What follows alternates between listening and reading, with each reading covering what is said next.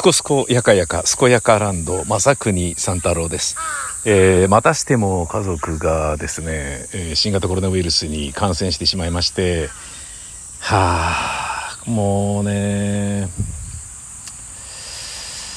やだな、本当になんとかならんのかなと思うんですけれど、具体的には、前回は、春ぐらいに、自分がですね同居している、ゼロ神道のもう一人の人がね、ゼロ神道って言えば夫婦しかないんですけど、つまり僕の奥さんが感染して、発病しましたね。もう具合悪くて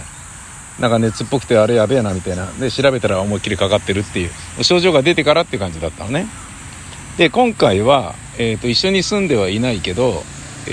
僕の年老いた父親の、94歳のお父ちゃんが、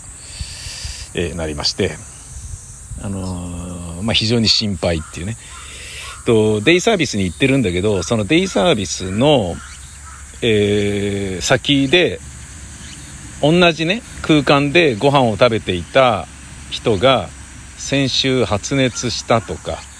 発熱して陽性反応が出たとかで、ただ濃厚接触者には当たらないのでみたいな感じで一応連絡はしときますみたいな感じで連絡があったんだけどね。あ、そうですかっつって。でそれ行かないのは行かないので、またご飯が食べれないとかね、お風呂に入れないとかそういう風になっちゃうので、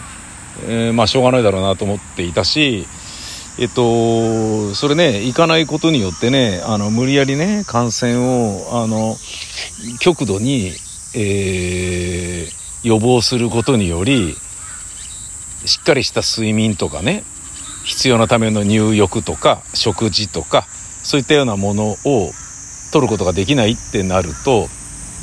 それはそれで問題なので、もうこれはじゃんけんみたいなもんだから、どこで感染するかもしれないっていうのはね。であるならばそのデイサービスも行った方がいいんじゃないかっつって思って、僕は行ってもらってたんですよね。でそのことに対しての後悔はもちろんないんですけど、で濃厚接触者ではないんですけれども、一応お伝えしておきますねとかって言って、あそうですかっつって。でそれとはまた別にですね、別の患者さん、別のね入居者さんじゃねえや、方が陽性反応出ましてつって、一応お伝えしておきますとかって、あそうですかとかって言って、つってね、先週ね水曜日に一緒になってた人が発熱したのね。で、土曜日に電話があって。月曜日に電話があって、土曜日にも別の人が、土曜日に一緒にいた人が発熱して陽性反応が出たんですっつって、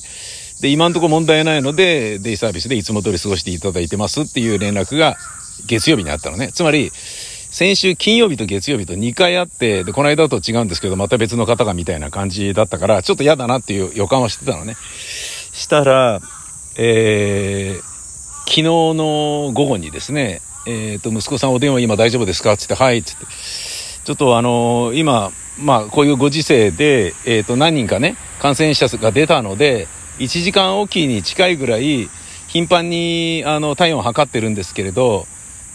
一度測ったら8度3分あって、で1時間後に測ったらそれでも8度1分あって、こういう状況なのでちょっとお引き取りいただこうと思うんですけどよろしいですかって、あもちろんですっつって、で車用意しますので30分後にはちょっとお家の方にお帰りいただくことになりますっつって、わかりましたっつって、で訪問看護の先生の方には連携して伝えておきますのでっつって、あわかりましたっつって、でそっちの方から息子さんの方に連絡行くと思いますって言われて、あわかりましたっつって、で連絡があってね、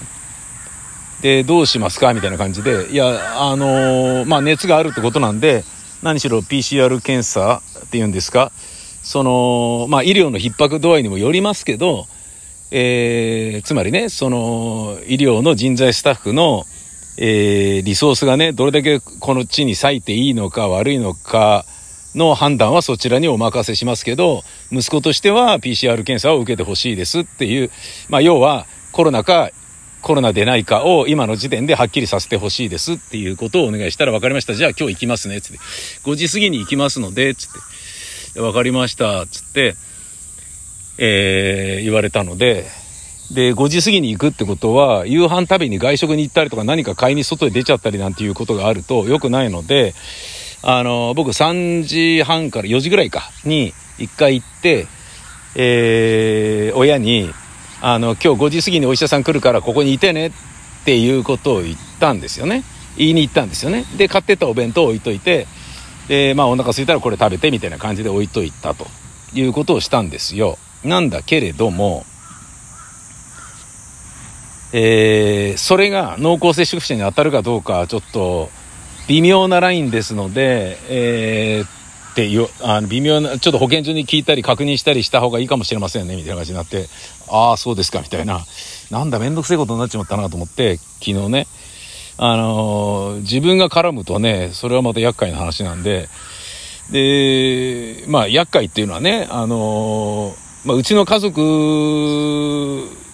が濃厚接触者の濃厚接触者っていうことになっちゃうからっていうのももちろんあるんだけど、そんなことよりも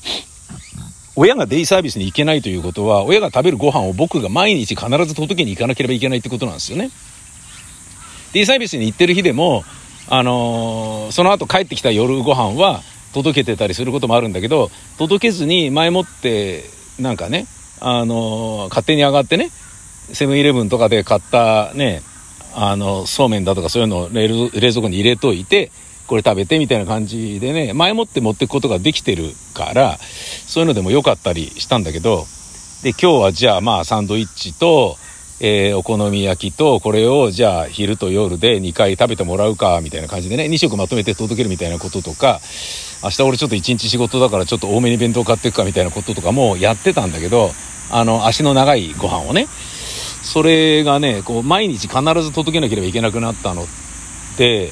でしかもね、その勝手に上がることができずに、ドアのノブにね、開けて内側にポッと置いてすぐ帰るみたいな。でね、出たら今置いたから開けてみたいなことを外から電話して遠隔操作するとか。でね、遠隔操作する中で、今中にね、パルスオキシメーター置いといたからそれでちょっと測ってほしいんだよとかっていうのを、